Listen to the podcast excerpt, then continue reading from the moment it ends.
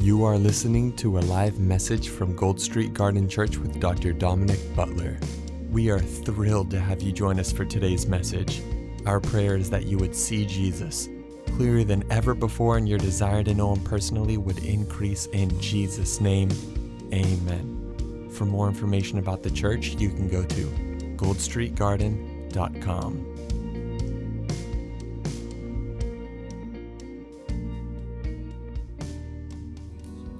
Father, we just thank you. We thank you that tonight is just going to be, just continue. I mean, it's already happening, Lord. We thank you that, that Lord, I know you placed the word in my heart tonight, and I just want to convey it. Lord, I don't want to present a sermon. I want to present you.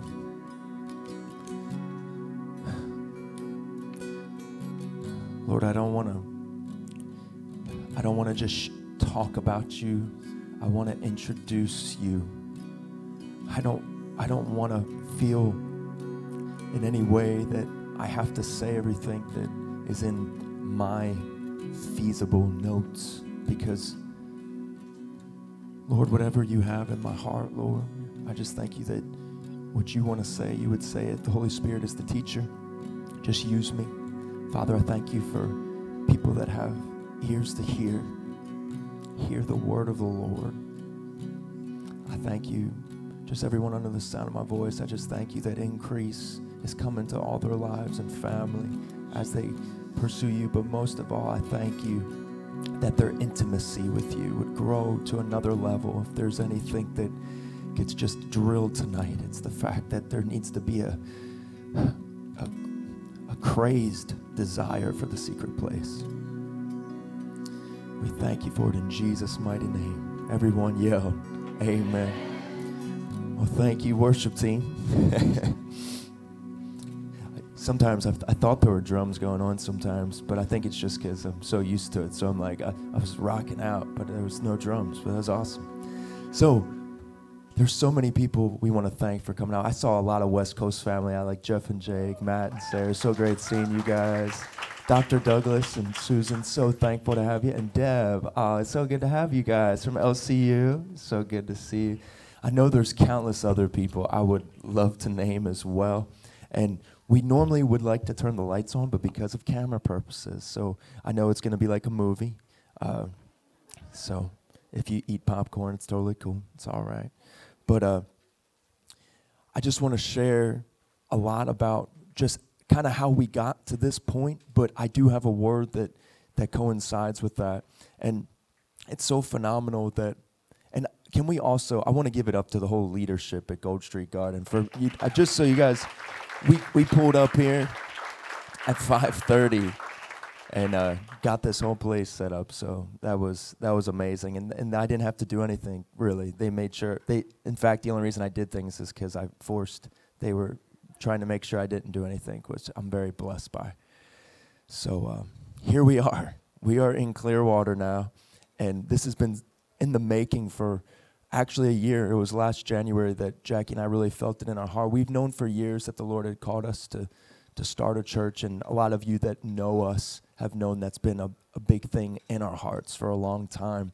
And to get to here, there were so many times we wanted to uh, launch out. Like even even before we, the Lord led us to West Coast, there was a, a, part of our.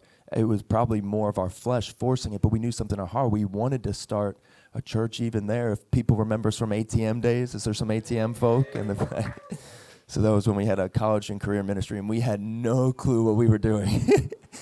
but we loved Jesus, and it was amazing. Joe Turnbull here is so fun. There's so many good stories of us just like we. One story with, with Joe Turnbull is hilarious. I still remember. It was just, there was one night we had a meeting and there was like, you know, we, we were running like 70, 80 people a night. It was amazing. And like, um, I just remember there was one night a couple people walked out of the facility early, like during worship, like they just got bored or something, which happened because we invited a lot of people. So, like, hey, whatever. Um, they came and they left, and I saw Joe follow them out. And I knew what they looked like when they left. And then and then I'm, I'm preaching because it got later in the service, and Joe walks back in with more people, and none of them are the same that left. He, during service, during service, four like four people left and he came back with six people. And there was a barber shop in the plaza and he went over there and brought them all over as it was closing. And they all came to the altar and got saved. That's that's what i'm that's the kind of stuff that just makes you long to keep doing this and makes all this worth it because stories like that are going to be told in heaven it's not going to be the stories about just certain. It's it's though because the only thing that's going to matter in heaven is souls. How many people heard the gospel? And that's why um, I got to share this without getting teary eyed. But I might be a puddle of glory by the end of the night with the. But the the one thing that happened as I was driving down here tonight, um, taking the expressway down from Odessa, I was taking the expressway, and it's such a beautiful day. And I was driving and I'm just worshiping the Lord coming down here, just really celebrating. I wasn't like thinking about my message or anything like that because he's got to he's got to do it. And I just heard the Lord say, "Thank you for doing this." You you got to know how that can touch, and I, it just kind of blew, and I was like, "Lord, what what do you mean? Thank you for allowing me." But it was so special that I could just hear that whisper. Thank you for doing this for me. And it just goes to show that there's such a need in Clearwater. And I know that there's churches down here, and I'm sure they're doing great things, but there's something that God is going to do through Gold Street Garden. And it's, it's about making people fall in love with Jesus again. Not, not, fall in, not fall in love with a church atmosphere. Not fall in, that's why even tonight, like, if anybody knows me, we could have made sure there was a band tonight. We could have, I, I could have made sure there was a band. I could have made sure we had so many things, and the Lord just kept dealing with me. He says, just start simple. Start simple. Don't make it about the band. So that way, when the band comes, it was started from a heart of purity and simplicity, not you need a band to make it big, you know what I'm saying? And it's just so funny. So quickly we get into a church setting and we're like, we need this, we need this, we need this. And I'm not saying those things are bad, but it's so crazy how quickly it turns into worshiping Martha than Jesus. Because what is Martha running around trying to find out how we can make it the best possible service, the best possible thing, while Mary's just sitting at his feet? And the word I have tonight is very simple. It's called falling in love with Jesus. Some people that are, uh, if you're, some people may be coming and you, you want to make this your home church. I just want you to know that we are going to we are going to teach the whole counsel of God's word, but I just want you to know that Jesus is the word. So because of that, every message will be about Jesus.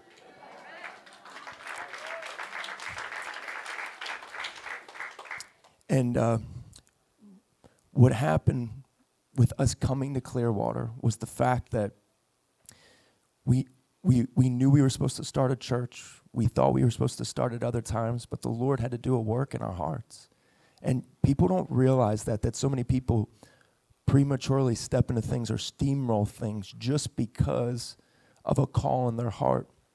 And it's not to say the call in your heart isn't there, but it, there's, there's things that have to take place. And I think there's people that can relate to that, that you just, you know, you know something's there. And we call it God's timing. Sometimes, though, people use God's timing as a reason to never step out. Like they're like, I'm waiting on God's timing. So you got to, there's a balance in it, and it's all about hearing the voice of, of Him, but you can only do that by getting away in the secret place. So when we heard Clearwater, we were able to talk with our our, our, our beloved uh, Pastor Aaron at West Coast where we were able to share with him and Jeff, you know, just what the Lord was telling us to do a few months after we heard. And even though we heard, there was still like something that like we just didn't, what do we do? Clearwater. Like, you know, it's very biblical. Like sometimes God just says something and you're like, all right, what do we do? Clearwater. Um, it was awesome. We had a name, but it was it was about six or seven months ago. I was in the secret place. I got invited to minister somewhere, and I was preparing. And I don't know if I've ever been rocked. And if you don't know what I'm talking about, I'm just, I, it wasn't, I was in a church service and the presence of God came on me. I was home all alone. Well, my wife and daughter were sleeping, and I was just studying, reading the word. And I just, I remember closing my Bible, closing, and I just remember I, I got on the floor and I just started, I put earbuds in, I started listening to worship music. And something happened where I just began to feel the presence of God engulf me. And I had this, this there was this, this fear that came up in me because the presence of God was becoming so real. And the fear that God was revealing was is there was still a problem with my yes. My yes wasn't total. It wasn't it wasn't genuine. It was excited. It was an excited yes, but not a genuine yes. And I remember that the Lord just was, His presence was coming on me so much. And I remember I started ye- kind of, I, I, couldn't yell to wake up uh, our little daughter, Bliss, but I remember I, I started verbalizing, Lord, I don't know if I have what it takes to always say yes. I don't know if I always, I, and I was being real. And does anybody know that you, if there's anybody you're supposed to be real with, it's God. That don't feel like you have to communicate a certain way to God. We, the Bible does say that you know we, we have we need to have faith. We need to know that He hears us. But the thing is, is that there's a time that you have to be so real with Him, so that way He can take what is not supposed to be there out. And what happened is I remembered I started saying, I don't know if I always have what it takes to say yes. It was complete fear, doubt, unbelief, just vomiting in his presence. And the Lord said, said to me, He said that if you just go after my presence like you are now, I'll authenticate your yes.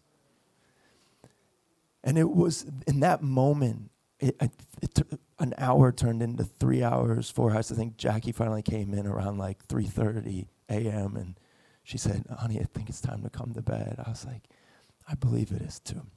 I, I felt a rest in my heart. um, God uses my wife very much. My wife, is, she deserves a round of applause. She's helped. Jackie, Jackie.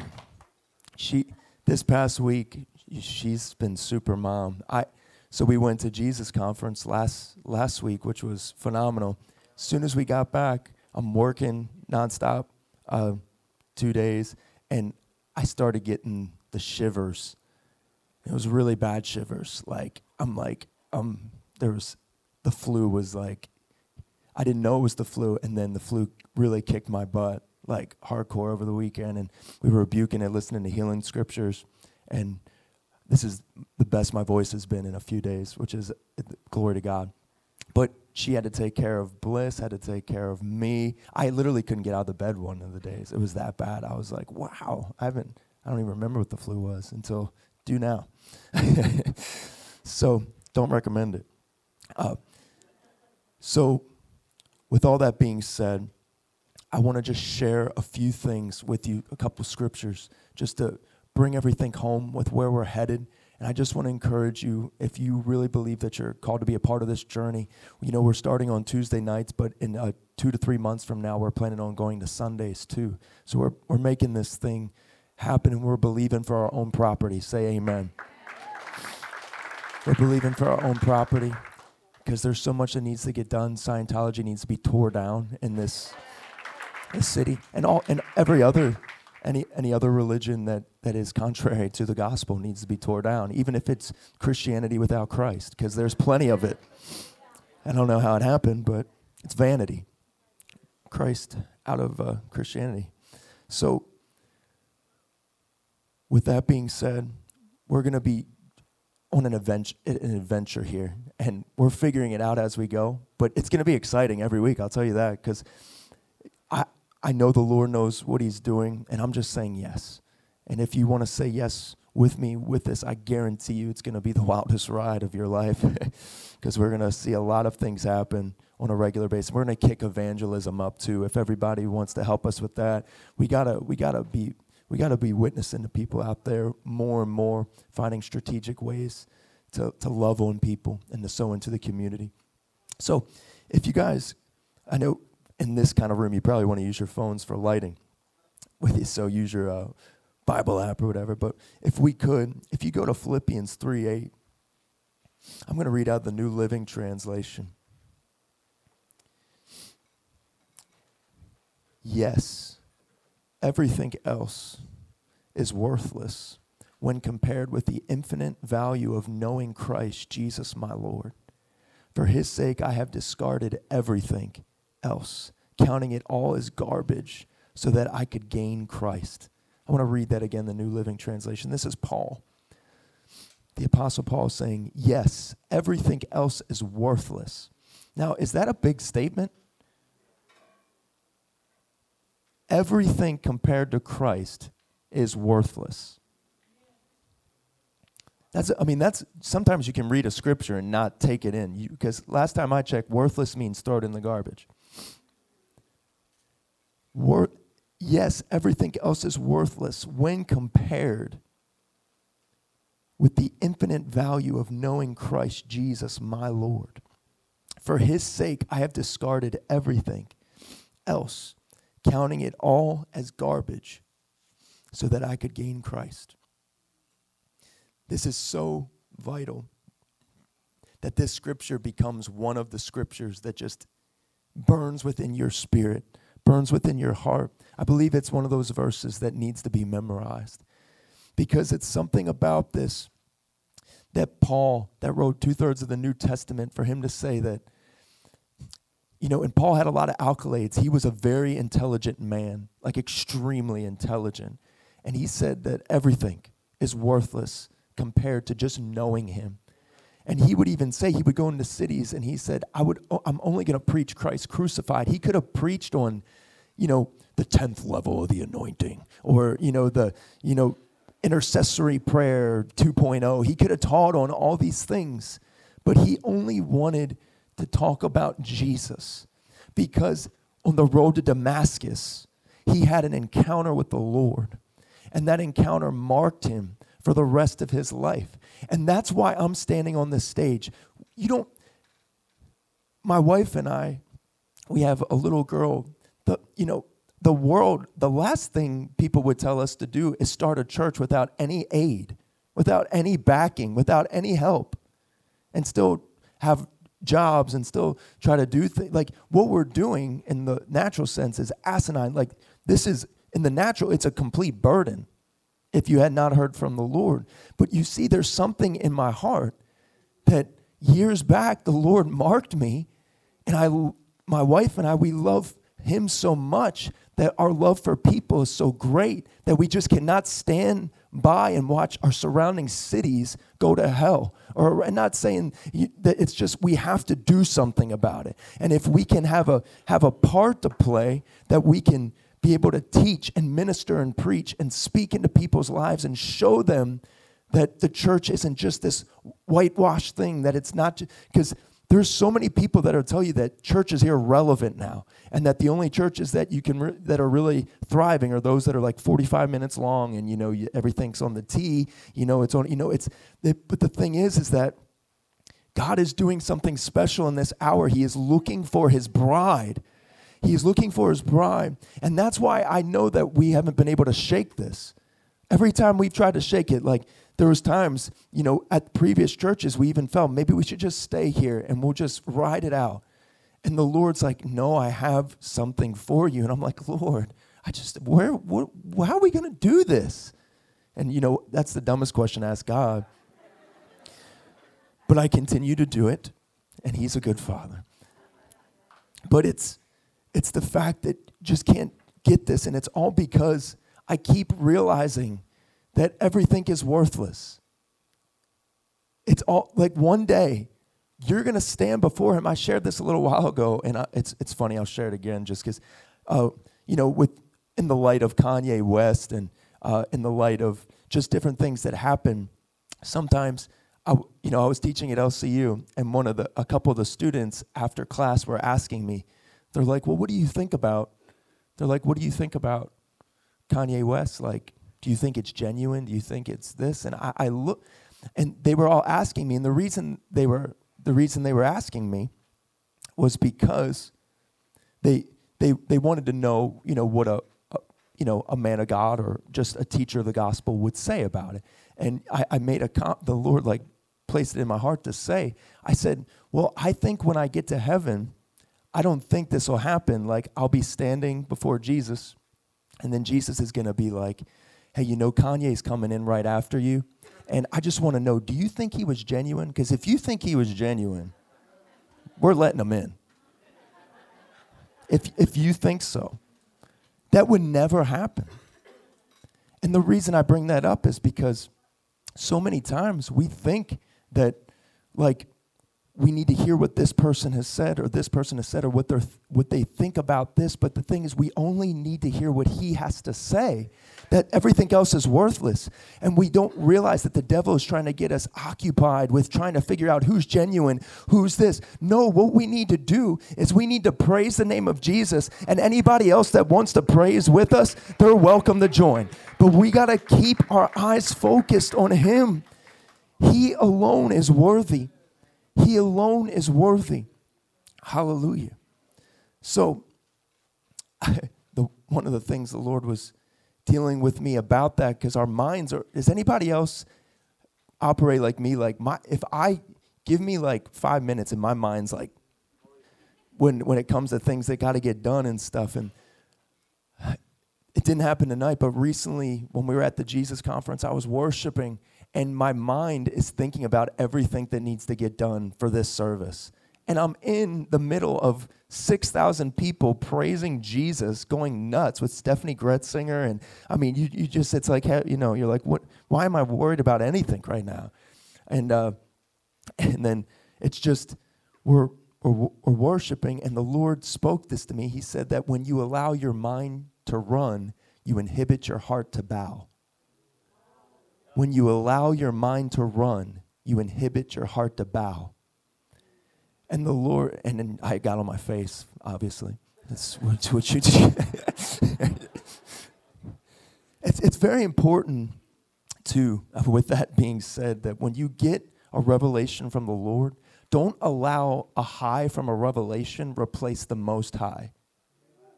Sometimes people get high on a revelation and they allow it to replace who God is.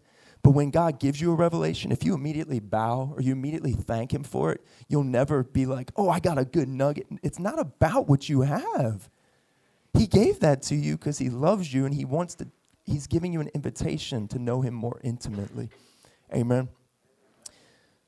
So every day, I'm learning this, and I, I wanted to challenge you guys with this. Every day, you need to learn I wake up and I've been saying this to myself Lord, help me to continue to purify the why of my life.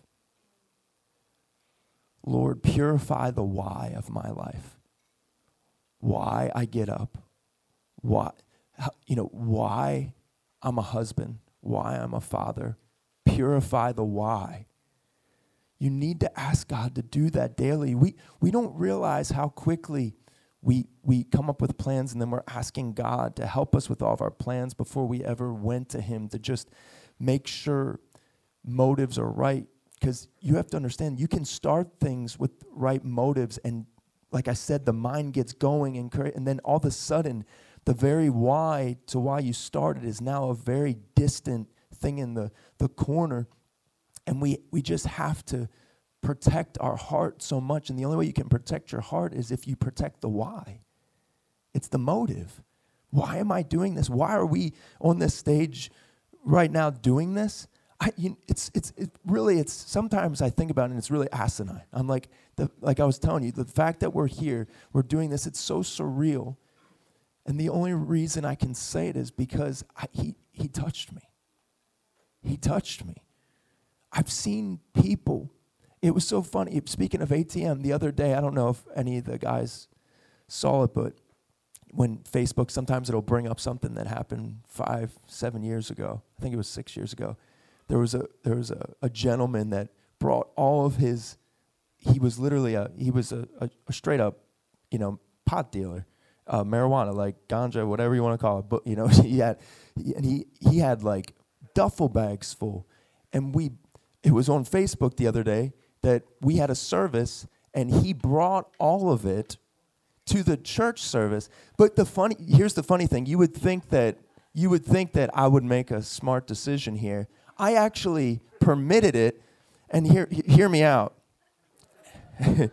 what happened was, what had happened was I, he called me and he'd been coming to our services for six months, and I knew he was a drug dealer. He brought a van every week with his druggies, the people he would deal to. He brought them to our service every week, and we would pray for him every week. We never told him he had to stop. We just got a, I, if you heard the way I preach, he got a pretty good clue you can't do that. But, but the fact was, is we, we preached, we would lay hands on him, and I always prophesied like I did tonight. People would lay drugs down on the altar. So he calls me up before service one night. He says, Pastor Dom. I'm like, Destin, what's going on, man? He's like, I said his name, so if he's watching.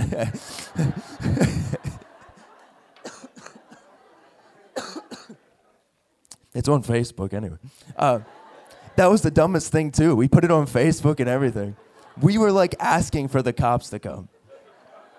But we that I that's why I, I this is a genuine testimony of why we had no clue what we were doing. We truly did not know what we were doing. And I just remembered we we we all we all were he he called me, he said I was smoking a joint today. Or no, he said the night before, I was smoking a joint and the Lord told me it's time to stop. Lay it all on the altar.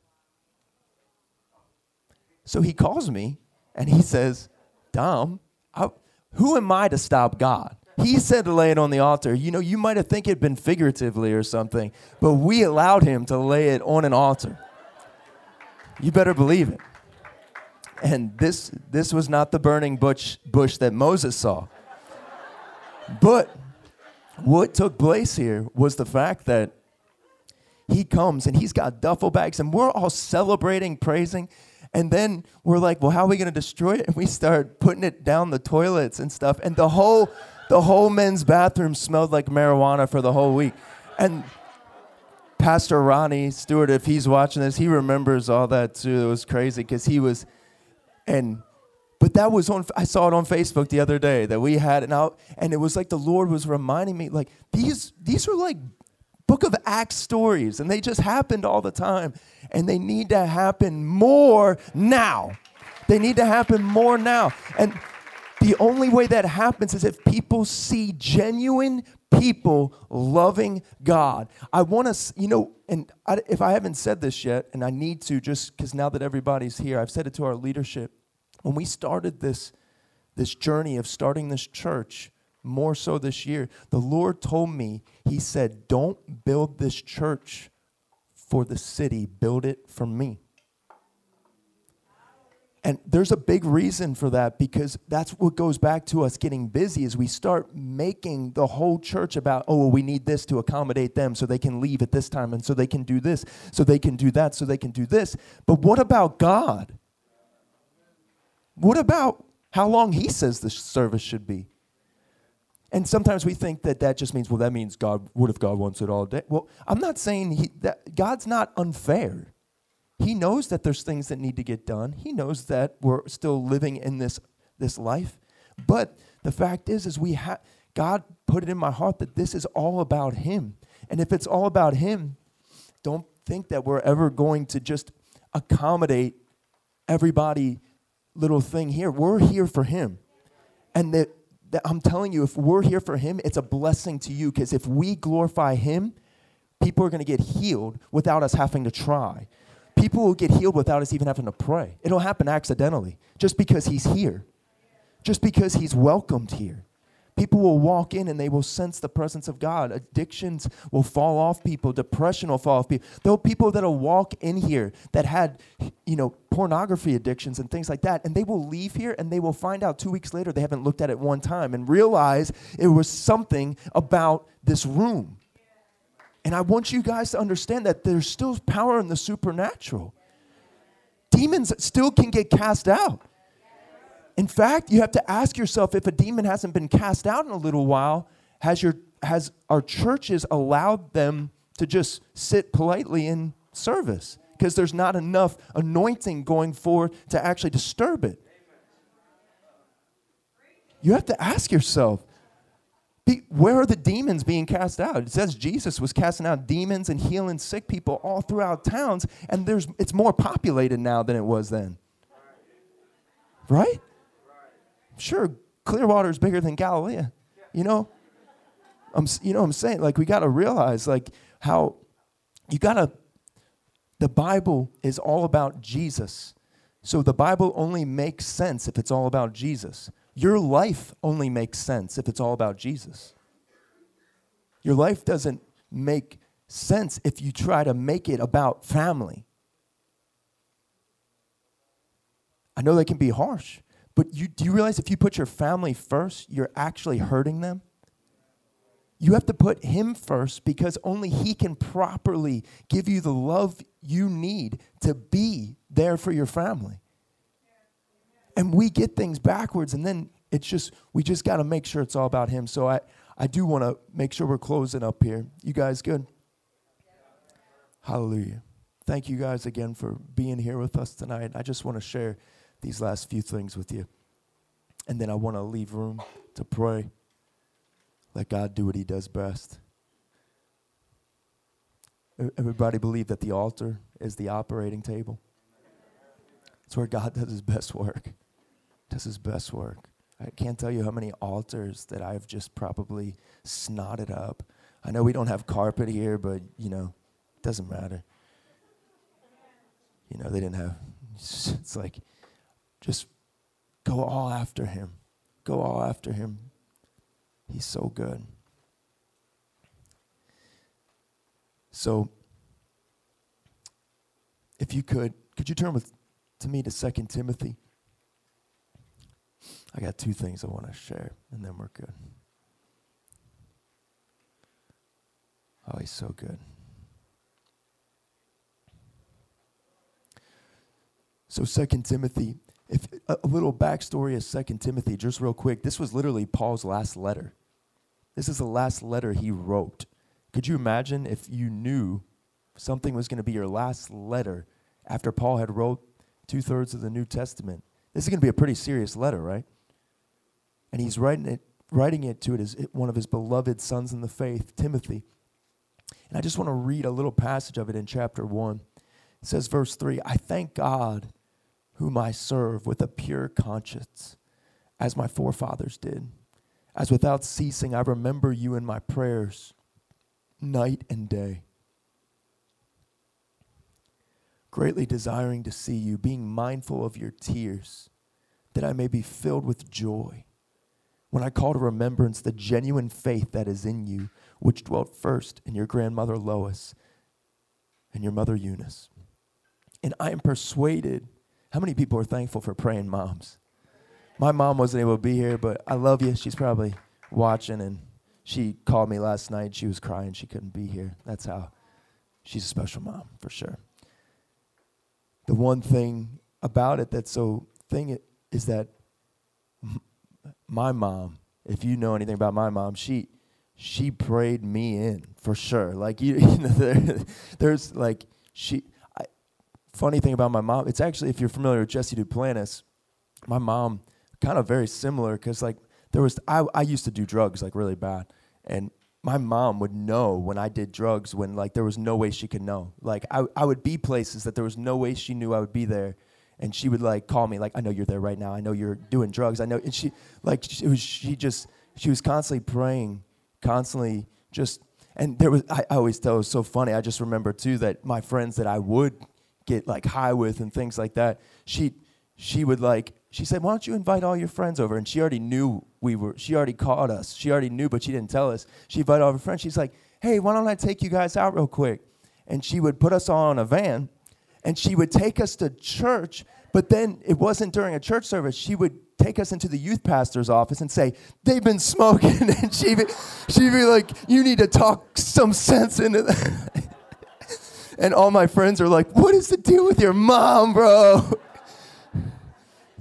And and some people some people would you know and some people would be like you know that that are like real probably like just I don't know, sissy Christians or sis like you know my parents really ru- ruined my walk with the Lord because they were too hard. Like my mom was hard on me, but it helped me. And sometimes in today's culture, it's like you know everybody's got to be so like it's like come on, like I'm thankful that there were people that that went after me, right? Because what do you do if a child's about to walk in front of a oncoming car? Do you say, "Honey, please come here"? No, you're to scream and grab them. You might even dislocate their arm. Right?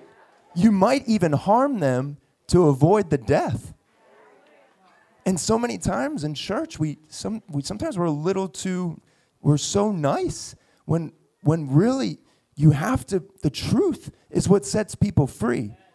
And, and, and I think we could all agree we're in a day and age that if I went on Facebook right now and I put a, a boy is a boy and a girl is a girl, I would get conflict. That's the day and age we're living in right now. He is coming back. And there is, a, there is people calling good evil and evil good. It's what the Bible says. And if we don't stand up and say that he is the only way, I don't care what anyone else has told you, you need to look at Jesus. You need to see Jesus.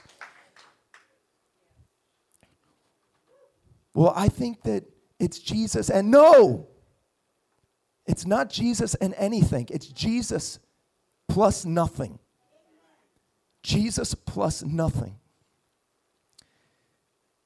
So the genuine faith, and I just said that because it's so awesome just to know we have heritage. People and people you're praying for, your children. If you don't, if in fact, let's do this right now. If you, if you have a child or that is not serving the Lord, could you raise your hand? Look at look around the room right now. I, I want anybody close to them to put your hand on them, and we're gonna pray right now. The prodigal sons and daughters are coming home. In the name of Jesus, we thank you that these children are coming home to the Lord. Father, we thank you that there is faith in this room, and we thank you that these children will know you. They will know you. Hallelujah. We right now there is no distance in the spirit and we call them home. We call them home. We send out ministering angels right now. Father, I thank you that right now some of them are even trying to party and it just doesn't feel right anymore because it's the conviction of the Holy Spirit. Oh, we thank you for it. Oh, mokule shitalele kile shitalele kile. Oh, we thank you for it. Hallelujah. Hallelujah. We praise you. We praise you. Hallelujah. Yeah, praise him. It's done. It's done.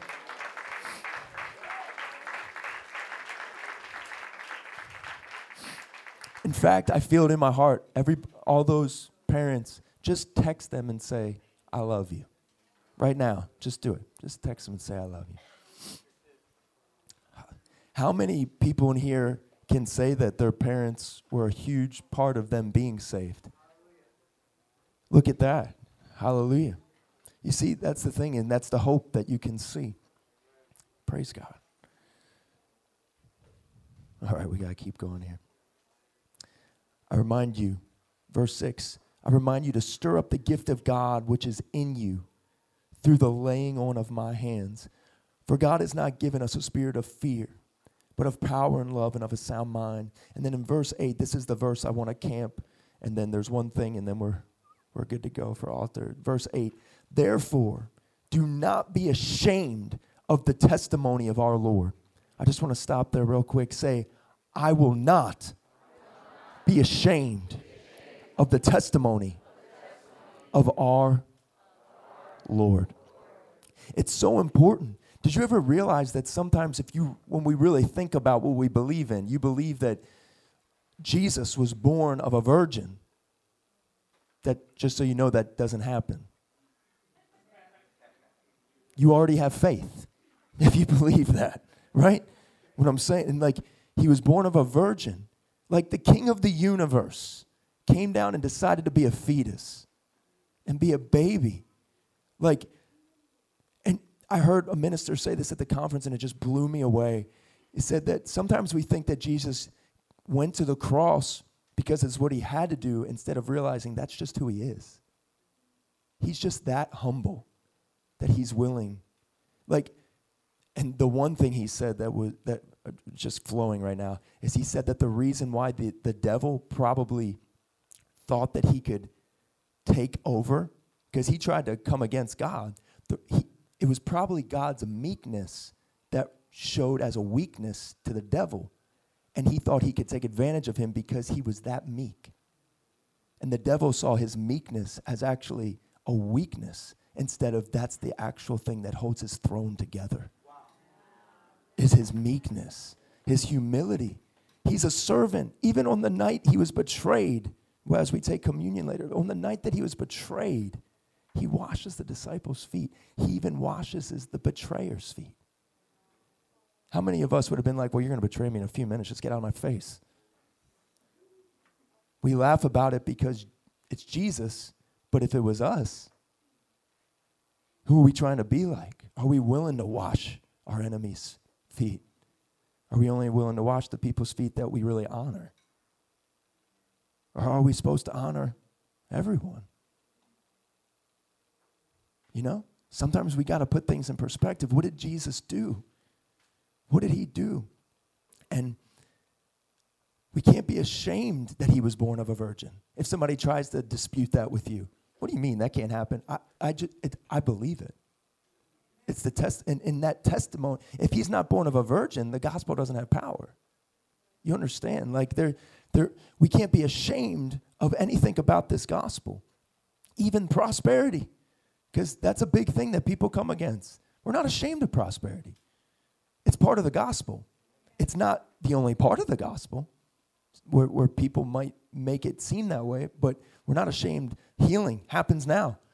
Even uh, A.A. Allen said, I love what A. Allen said. I know this is a little off. He was just like, if you line 99 people up and you pray for all 99 and none of them get healed, what do you do? You find another 99 and you pray for them.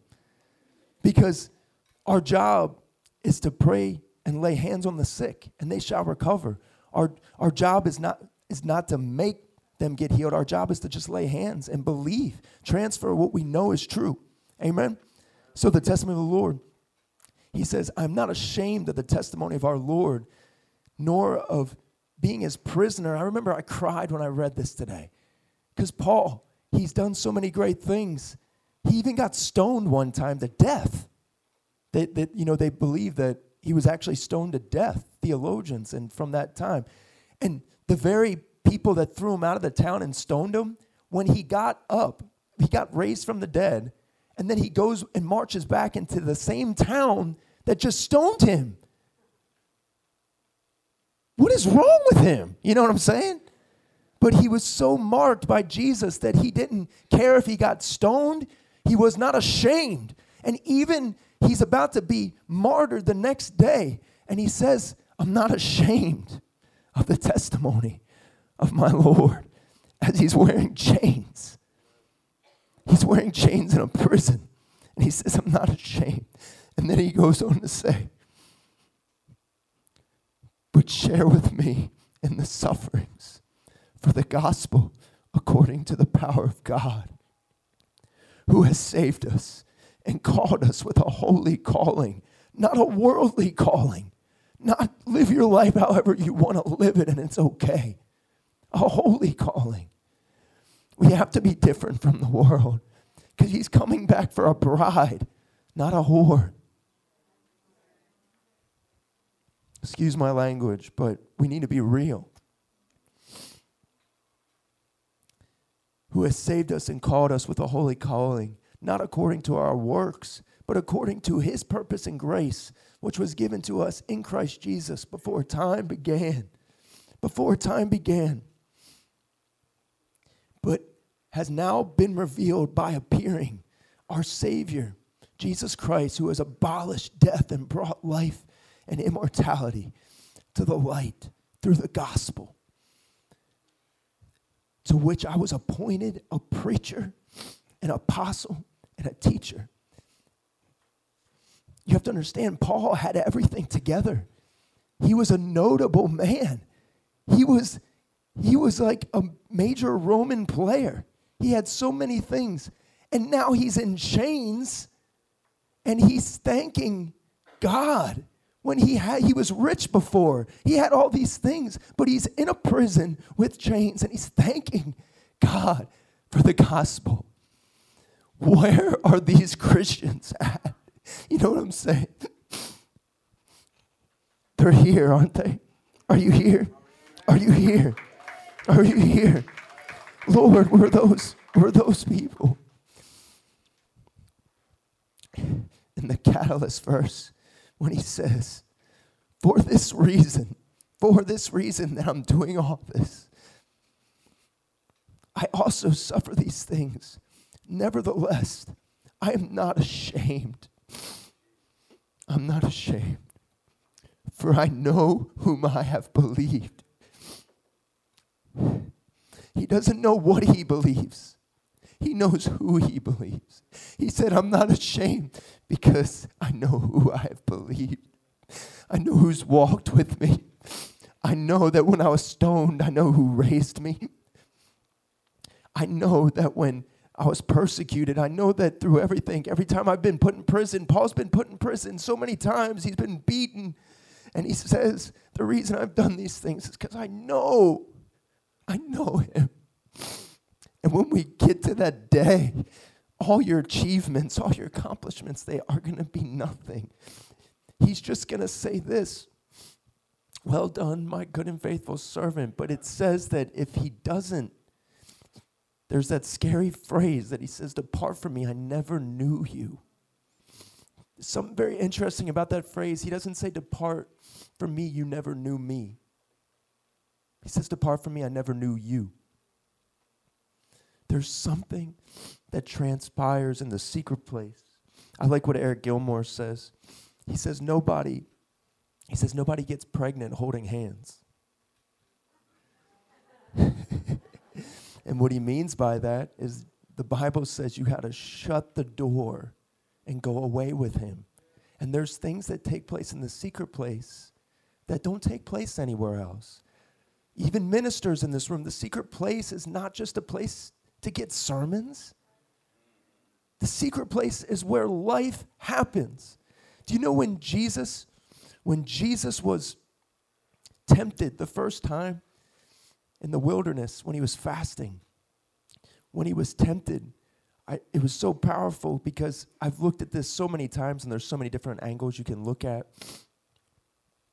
The one thing that really came to my heart was when he said, the, the devil, he says, Can you, you know, if you really are the Son of God, there's so much in that. He's questioning his identity, questioning all these different things. If you really are the Son of God, turn these stones into bread.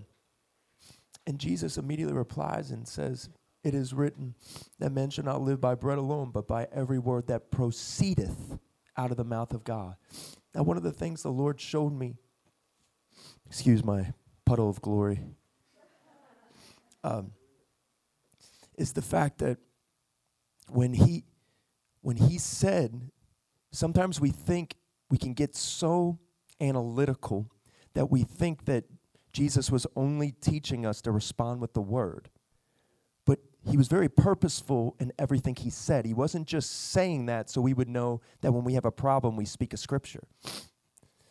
He was, because Jesus didn't say, I only say scripture.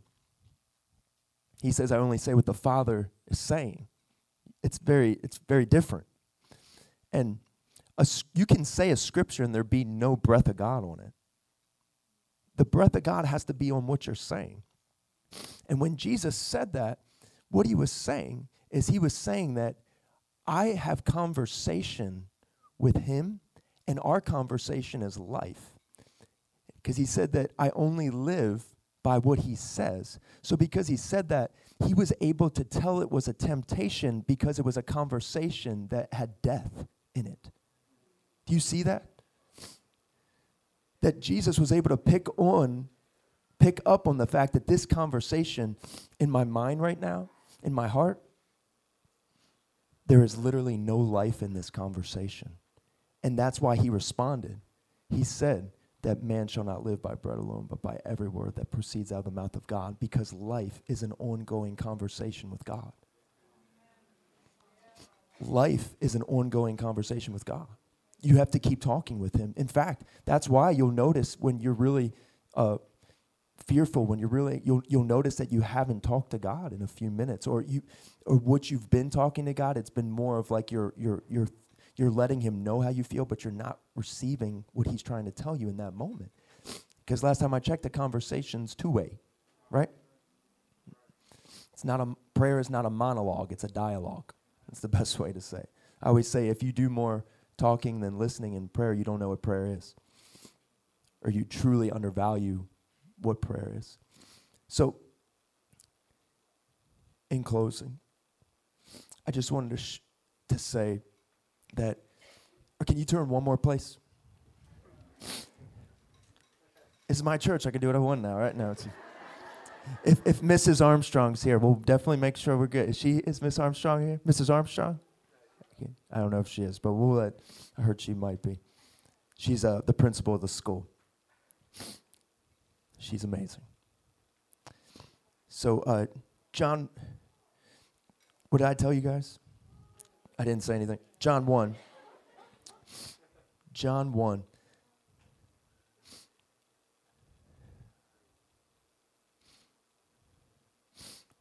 John 1, verse 29. I want to read this, and this is where we're going to close.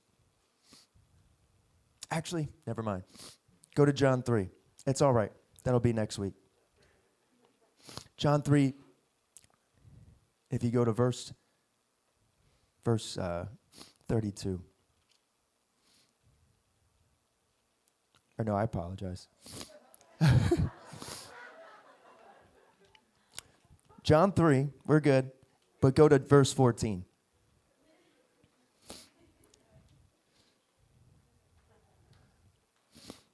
Awesome.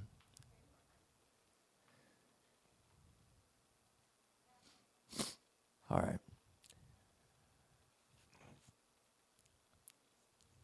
Jesus. All right. So in verse 14 of John 3, Nick was hit, hitting on this a little before. It's a beloved passage of scripture we know once we get to 16, but I want to read this. It says, And as Moses lifted up the serpent in the wilderness, even so must the Son of Man be lifted up, that whoever believes in him should not perish but have everlasting life. For God so loved the world that he gave his only begotten Son, that whoever believes in him should not perish but have everlasting life. For God did not send his Son into the world to condemn the world, but that the world through him might be saved. I want to say this because some, some people know this, but I want to hit on this and then we'll close with this last passage. But it was the fact that when, when John the Baptist, when he, well, actually, we're going to get to John the Baptist in a second, but when Jesus is talking here, back in the Old Testament in Numbers, when there was a, in the camp, the Israelites, there were these, they were complaining against the Lord, and then these snakes, these venomous snakes, started to bite everybody in the camp. And when they would bite them, they were they were dying. They were becoming, you know, incredibly ill. And as the Lord spoke to Moses to build a bronze serpent, and he had to build a bronze serpent and put it on a pole, and he stuck it there, and he told all the Israelites that if you've been bitten, if you look at this pole, you'll be healed. And right here, right before one of the biggest passages of scripture this is what god is ta- jesus is talking about he said that just as a, a serpent a snake was lifted up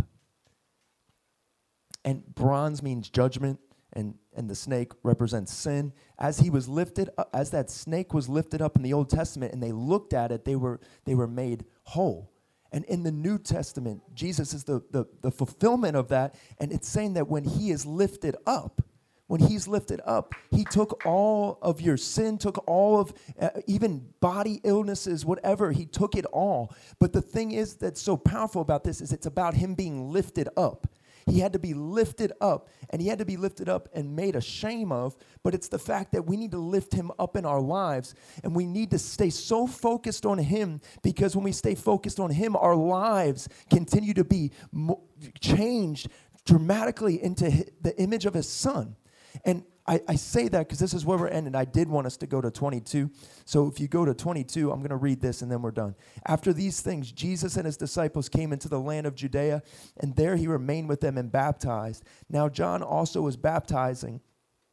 And, and there was much water there, and they came and were baptized, and John had not yet been thrown into prison. This is John the Baptist. Then there arose a dispute between some of John's disciples and the Jews about purification. And they came to John and said to him, Rabbi, he who is with you beyond the Jordan, to whom you have testified, behold, he is baptizing, and all are coming to him. So I want to stop right here because what is what's happening here is I want everybody to see this in closing is that John the Baptist, I really believe, is a huge calling on this generation right now. I believe that a John the Baptist is, there's a calling for John the Baptist type grit to take place in our hearts. And this is the thing, is that John the Baptist has a ministry at this time, and he's baptizing people. He's got a baptized baptizing ministry and he's a he's the real deal. He's eating locust out in the you know he's got wild honey you know he's he's crazy. He's dressed like you know he's dressed like a maniac. You know he's just like everybody got to you got to see this guy john. He's a he's a lunatic but he's nuts. He's like he's he's a lot of fun to listen to though. He talks about and and he wasn't even preaching like a lovey-dovey message. He was preaching repent. And he was even calling the religious people a brood of vipers. He called the king out and that's how he ended up getting executed. He was like, King, you're having, he, he told the king, he's like, you're having an unlawful, you know, that, that, that, uh, the woman that you're having sexual affair with is completely unbiblical. He's like, he called the king out and gets executed. He didn't care. He's John the Baptist. he's like, he's just like, he was just like, whoa, Jesus had himself an older cousin. And, uh, and so John the Baptist has this ministry, and then Jesus his ministry is getting bigger than John's. And John the Baptist posse is like, John, everybody's going to Jesus now. Could you imagine? Like, John's got this big ministry, and all of a sudden, all these people are, are leaving. And then this is what John says. He says, John answered and said, A man can receive nothing unless it has been given to him from heaven. Talk about a good response. You yourselves bear me witness that I said, I am not the Christ, but I have been sent before him. He who has the bride is the bridegroom, but the friend of the bridegroom who stands and hears him rejoices greatly beside, because of the bridegroom's voice. I just want to stop there. John the Baptist, he was saying that I don't care about the numbers, I don't care about these things. All I want to do is hear his voice. The fact that I can hear his voice is everything to me. And I don't know about you tonight, but I, the thing that I'm believing for with everything inside of me is that we're going to create a culture in Clearwater where you're going to know, you're going to know who knows God and who doesn't type deal.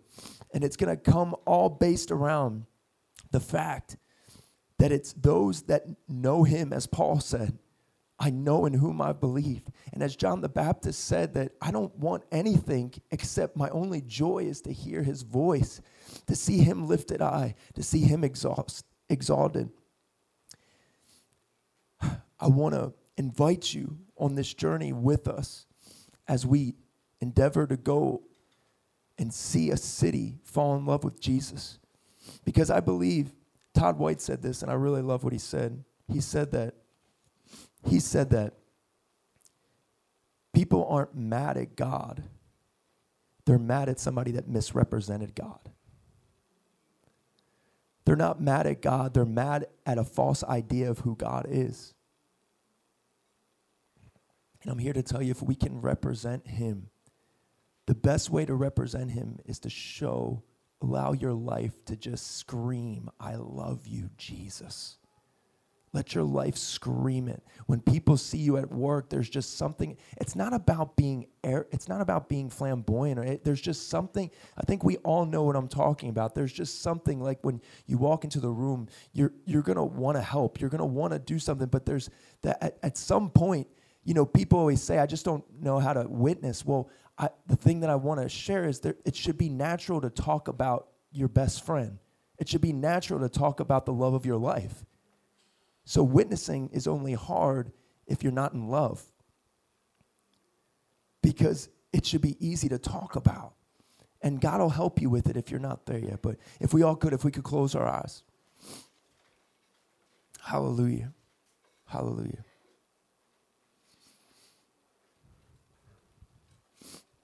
If you're in this place, we will, just so everybody knows, there will always be an invitation. If you're in this place and you do not know Jesus as your Lord and Savior, and what I mean by that is if you were to die today, if you were to die any moment soon, and you are not sure that He is the Lord of your heart, there's a very, the, the Bible is very clear that there is, a, there is either a heaven to gain or a hell to gain. But the one thing I want you to know even more is that Salvation is not about getting to heaven, salvation is about knowing Him. Because if heaven is the great reward, then we've missed it completely. Jesus is the great reward. When we get to heaven, I can tell you one thing. I can tell you one thing that I'm not going to care about the golden streets. I'm not going to care about the mansions. I'm not going to care about the pearly gates. I'm going to hug him as long as I can and thank him for the price that he paid for me. And one of the things that moves me so much is when I worship, sometimes I see a picture of my wife and my daughter worshiping with me. And I know that that makes God so happy to see families together worshiping. And that's a huge part of our heart here at Gold Street Garden is we want to see families. That's why we want to get kids church and things going, but we really desire, we really want to make main service a place where kids can encounter the presence of God because there's not a kids church in the Bible. I'm not trying to be rude and I'm not trying to say it's bad. I'm just trying to say sometimes we need to make sure we're doing things the, the way that God says, not just doing it because other churches have made models. And I'm, I'm still figuring it out myself, but sometimes I just like to say it to maybe be controversial, maybe. I don't know. But, but, uh, if you're in this place and you don't know Jesus as Lord, I pray that you don't wait, that you leave this place and try to think about a, a, a, time that would be convenient when you when life's a little easier or life I'll tell you what, life life is Jesus. So don't say life is tough because Jesus is life. You can say the world is tough, but Jesus is life. Life's not tough. Jesus is life.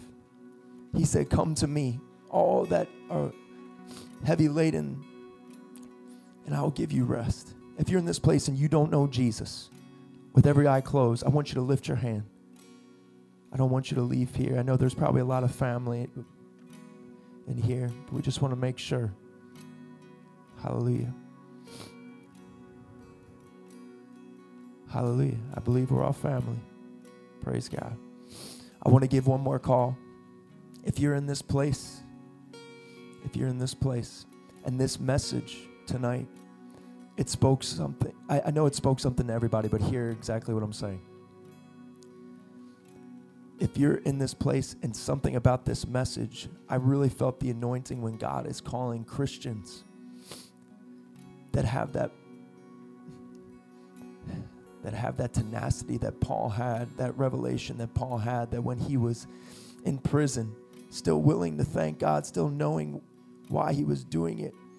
And it wasn't because he had all these nice things, it was just because he knowed he was confident in who he had believed in. If you're in this place and you know that your walk with the Lord is not where it should be. And what I mean, it doesn't it doesn't mean that it's bad. It just means that you just felt something tonight that it's time to take it to that next level. I want you to know the anointing is here to do that. If that's you, I don't want you to raise your hand. I actually want you to just make your way down to the altar right now. Don't wait. I'm telling you. Sometimes you could be like, I'm in the middle of the row. I don't want to disturb anybody. Get up, do it. Come forward. Hallelujah. People are coming. If that's you, do it. Praise God. Praise God. Mokule shitilele, kile shitile. God's calling people. God's calling people.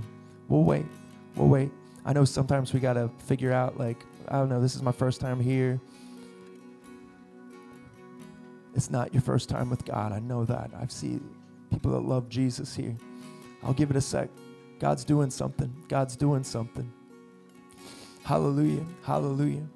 Mokule shitelele, kile shitelele, kile shitelele, kile shitelele, kile shitelele, kile shitelele. Brosno kule shitelele, kile shitelele. Hallelujah. Hallelujah. Hallelujah. Hallelujah. Hallelujah. Lord, wanna, if we could, you don't have to look at me. You could just close your eyes. I want you to lift your hands at the altar. And if everybody else could stretch their hands forward, and please don't delay to come down. It's not too late. I'm just telling you, there's anointing here for this. Lord, can we just thank Him one more time? And we don't have to, I don't want to clap. I know it's no, nothing against. the reason I don't want to clap is I just, I really believe that sometimes we clap at baseball games, we clap at football games, but you don't go like this.